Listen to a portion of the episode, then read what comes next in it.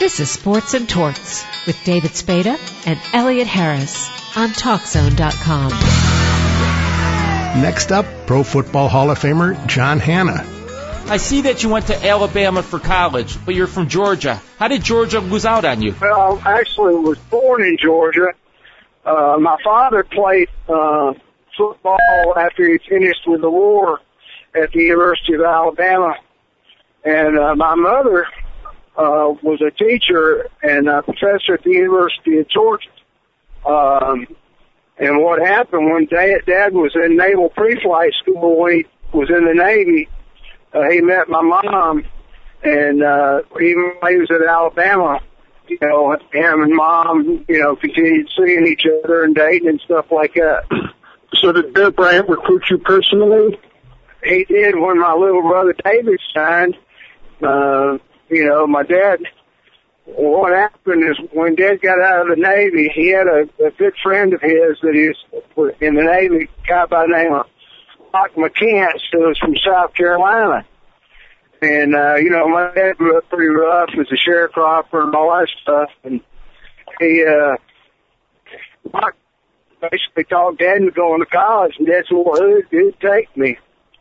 And, Rock was a big Clemson fan. So Dad went up to Clemson and said, well, tell you what, he said, I got a half a VA scholarship. If y'all give me a half football scholarship, give me a bed to sleep in, 3 meals a day, I'd love to come play football for y'all. And they said, well, Herb, we can give you the half scholarship and we can give you a bed to sleep in, but we only give you 2 meals a day. So Dad went down to the University of Alabama, and there's a guy there who had coached Dad when he was in the Naval Pre-Flight School at Georgia, Hank Chris, and basically he agreed to Dad's terms. So basically for, you know, one price of 1 meal, Dad went to the University of Alabama, and not only that, my Uncle Bill played there, I played there, little brother Charlie played there, and my brother David played there. So for the price of 1 meal, they got 5 Hannahs. Who ended up eating a lot of meals at the Crimson Tide training table. No, yeah, my dad gave me no choice. I mean, he did, but he didn't. He said, well, you know, I think my uncle was out at Cal State Fullerton, and he was coaching out there, and he said, well, if you're thinking about some other place beside Alabama, y'all think about Southern Cal. And I said, okay, and so I said, anyway, I talking to Dad about it, and Dad said, well, that's great. He said, you can go to any school you want to, but you just got to worry about where you're going to eat supper when you come home. So I guess it's pretty well decided. What was Bear Bryant like? I had a high school coach that played for him, and I think he said it best. He said he wouldn't take $1 million for the experience, but you couldn't pay him $1 million to go through it again. You know, he was very tough. You know, he demanded a whole lot from his players.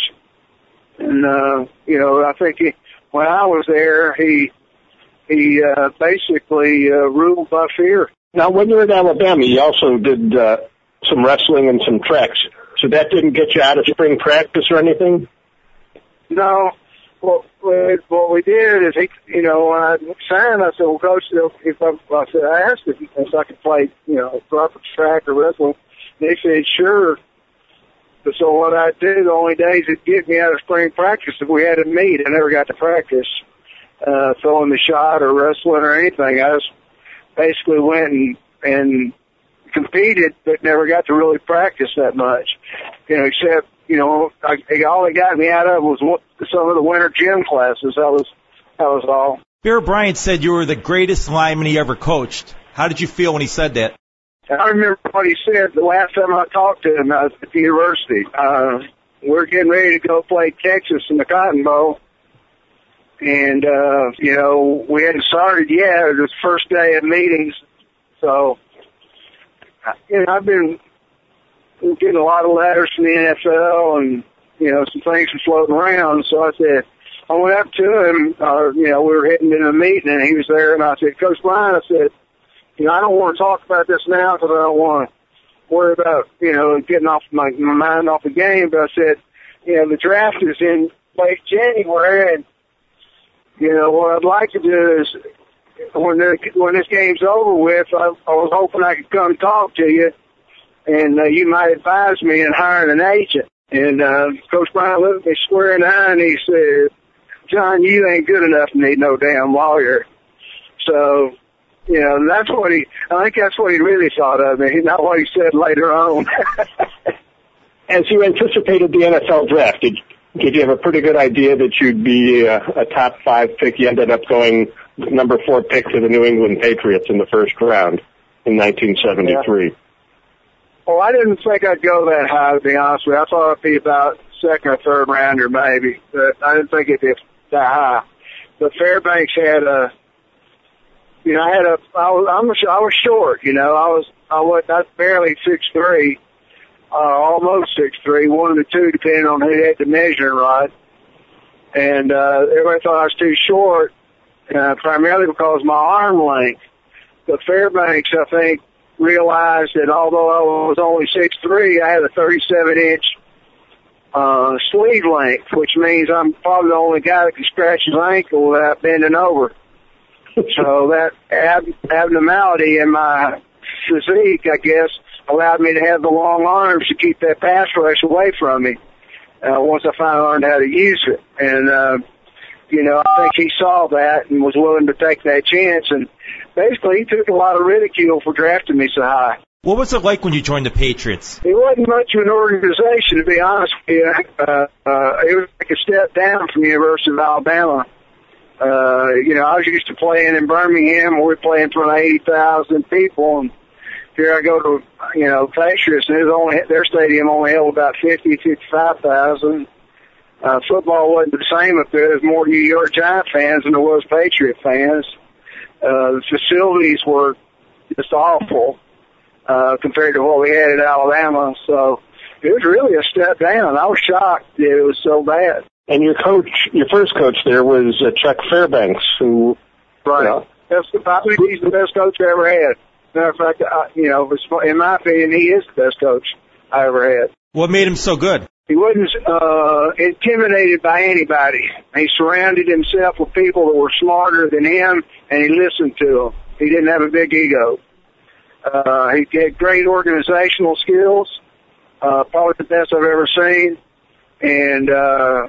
He just had an eye for talent, not only in players but in coaches, and he listened to his players. You know, he wasn't dictatorial. If he disagreed with his players, he'd do what he wanted to do, but he'd listen and you know, and say, you know, take it into consideration when he made decisions.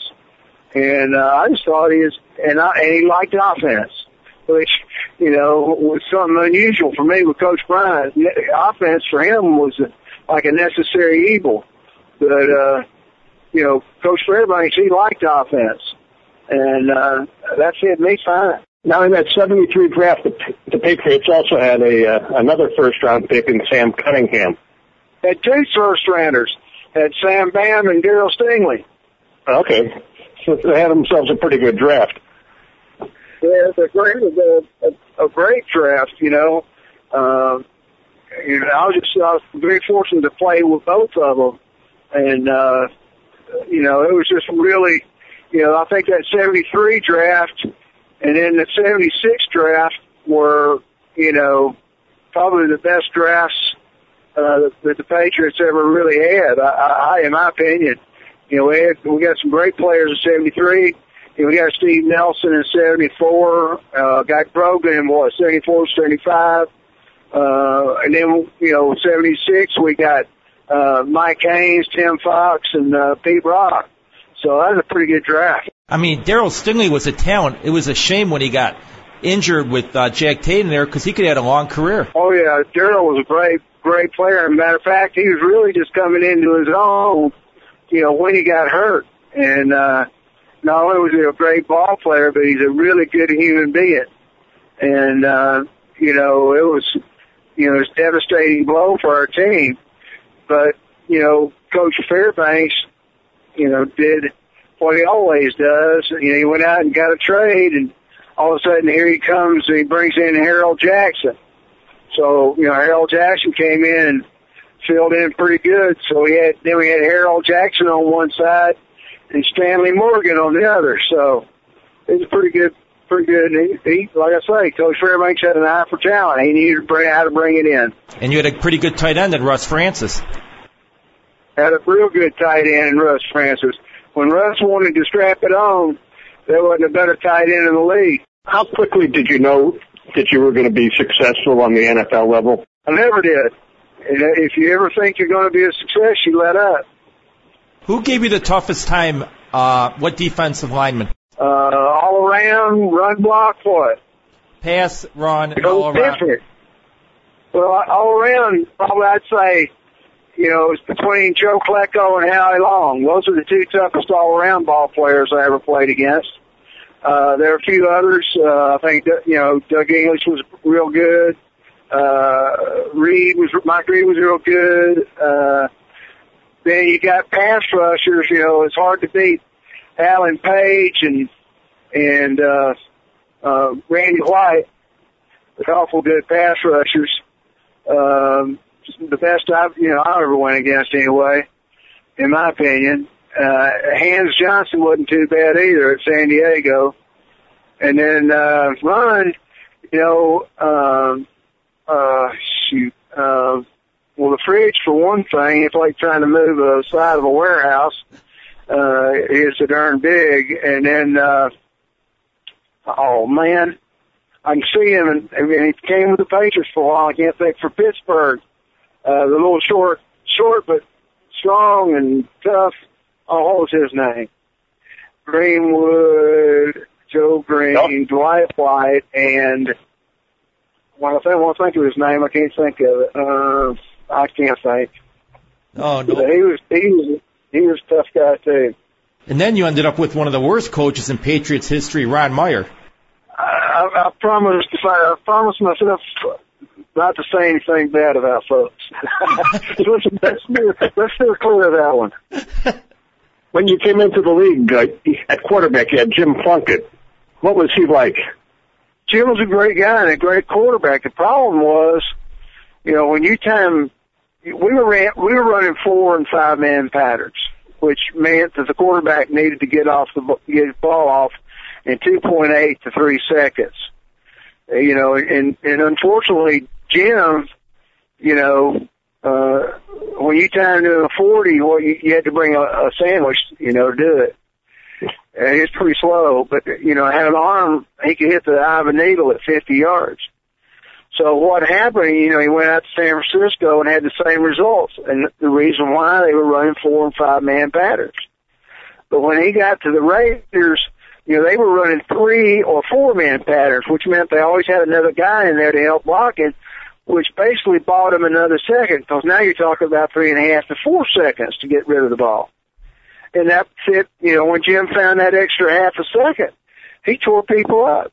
And he was that kind of quarterback. He fit into that scheme, and he was just, his talent finally got displayed. I mean, you know what I'm trying to say?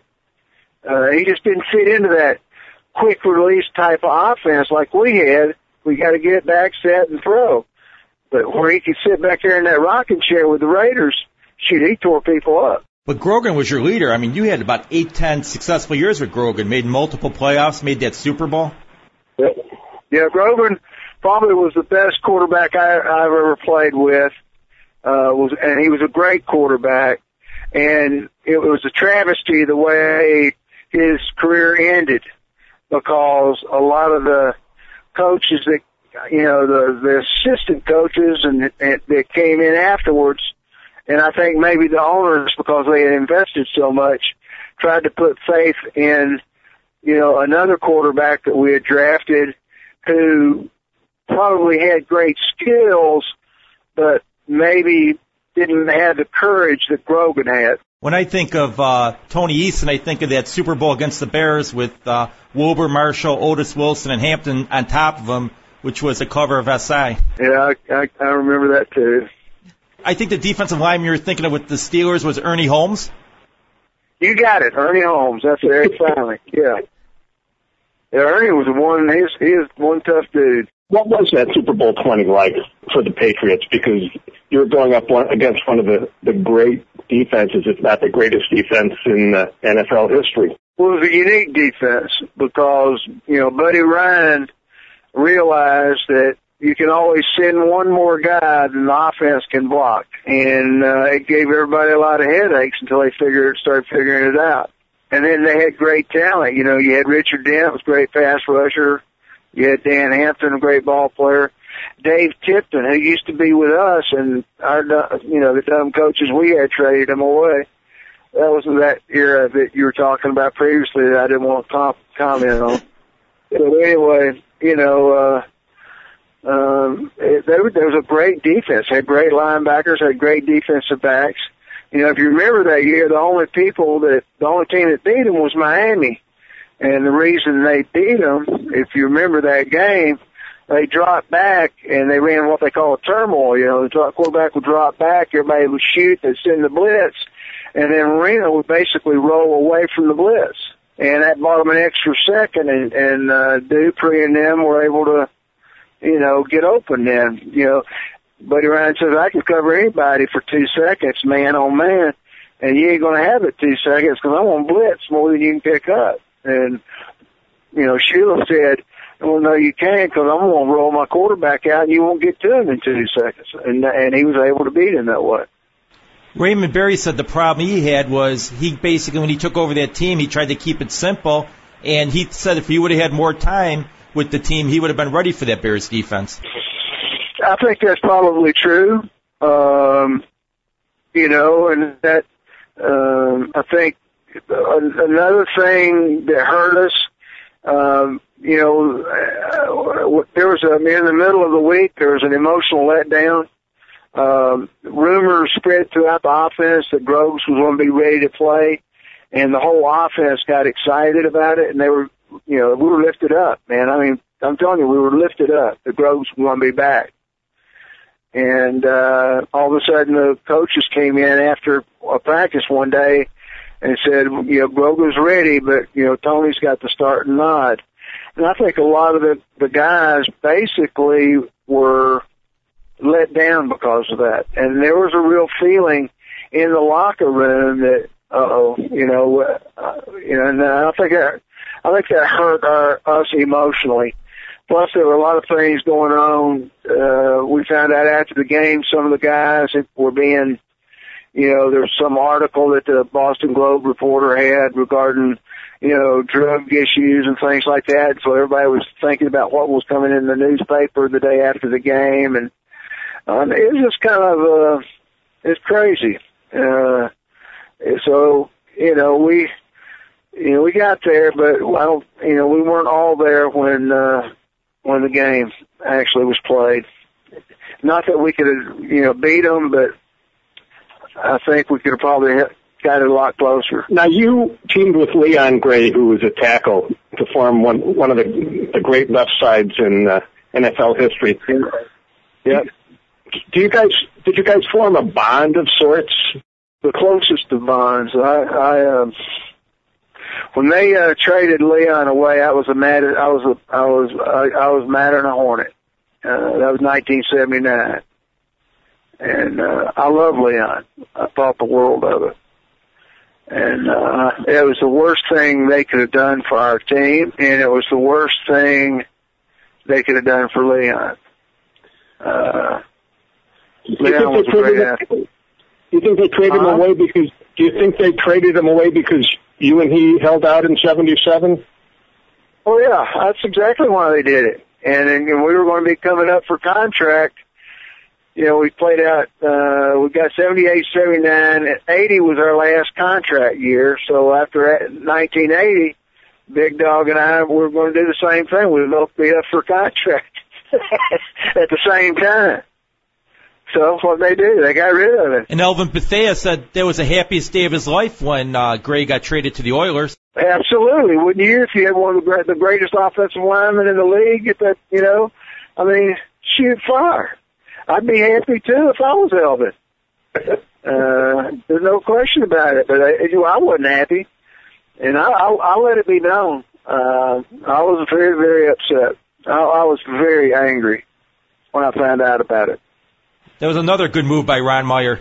That was before him, but it was still the whole thing. That, I mean, basically it was Les Steckel. When Fairbanks left, you know, the owners kind of gave more power to Les Steckel than they gave to Ron Earhart. And Les Steckel knew how to play the politics. And, you know, he wanted control, and he did more to screw up the Patriots than anybody that ever been there while I was there. He was awful. Not Les Steckel, I mean, Les Steckel was the offensive coordinator. Who's the Dick Steinberg? Dick Steinberg was the guy. He was awful. He was awful. Do you have a favorite block that you ever made in the course of your career? Say what? Is there one play that stands out in your career, a block that you made that may be one of the highlights? No. I think there's certain games that might stand out that I remember, but not individual plays so much. How did it feel when you were named the number one guard on the 75th anniversary NFL team? That was pretty good. Felt good. It was just, beauty is in the eye of the beholder, and to be named that, it was pretty special. Now, you had two brothers who played in the NFL. Was there anybody in the Hannah family that ended up as a running back? Well, I have one. My dad played in the NFL, and my brother Charlie played in the NFL, but my David, my youngest brother, didn't get to because of knee injuries. Okay. Charlie got a Super Bowl ring, right? Yeah, that's another story. He never shows that off, does he? Well, what happened, I was in 83, and I was trying to get traded. And, I found out some this last week, couple of weeks with ESPN, they were talking about how Irsay had talked to the Solomons and were going to trade Elway if they gave me to them and maybe another draft or something like that, and the Patriots wouldn't trade me. Well, what I was hoping was, I heard there was some interest with the Raiders, so I was hoping I'd go with the Raiders. And I think Al was trying to get a hold of me. So Charlie, my brother, was down in Tampa, and he wanted to stay in Tampa, but he wanted to make a little more money. So we were both sitting at home in Alabama, and one Friday or Saturday night we went to the catfish place to eat some catfish and hush puppies. And Charlie wasn't showing up.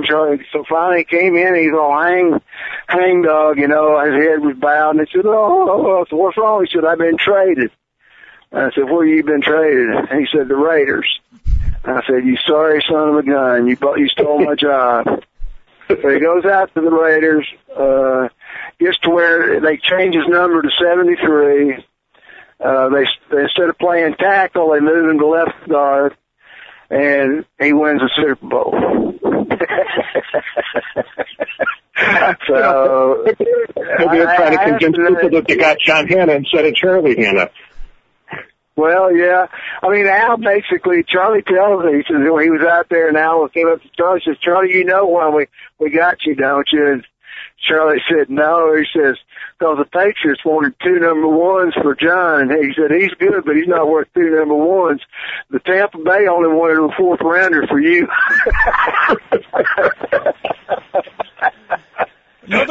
Another one of your teammates got traded to the Raiders, and Mike Haynes. Yeah, Mike Haynes, Don Hasselbeck, quite a few of them went out there, and wasn't Shelby Jordan out there for a while? Right. And all had good careers out there, but I got to enjoy being with the Sullivan family. How did you know when it was time to call it a career? Huh? How did you know when it was time? Career? Yes, sir. I was very good friends with the orthopedic surgeon that we got, Bert Zarens. And I torn a posterior cruciate in 1977, which the trainer and the doctors basically had told me that it was a strain. But anyway, it never got better, so when I went to a legitimate doctor, they actually told me that it was torn.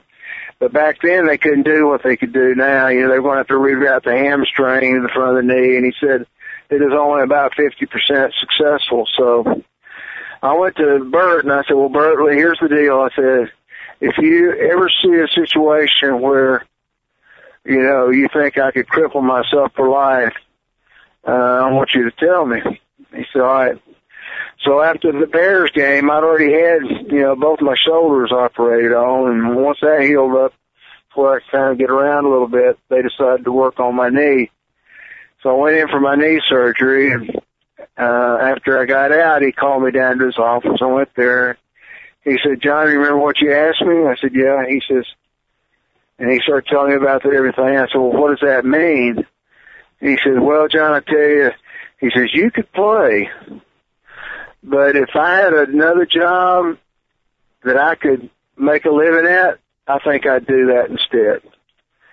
And so that's what it was. That, it was my left knee. That's caused me to end my career. And, you know, I would hope to, you know, I was hoping to get at least 3 more years in. But because they had lied to me and told me it was a strained ligament instead of a torn one and let me go ahead and get it fixed, you know, during the season, it cut my career short. When you went in the Hall of Fame, what was going through your mind? I can't believe I'm here. Why am I sitting with all these guys? Did you have a favorite player growing up? Yeah, I mean, you know, Green Bay was kind of my team because, you know, we didn't have any professional teams here, but we followed out Alabama, University of Alabama players. And I always liked Bar Star. And so when I started watching Green Bay, I started watching their line. And so, you know, Fuzzy Thurston became a favorite of mine.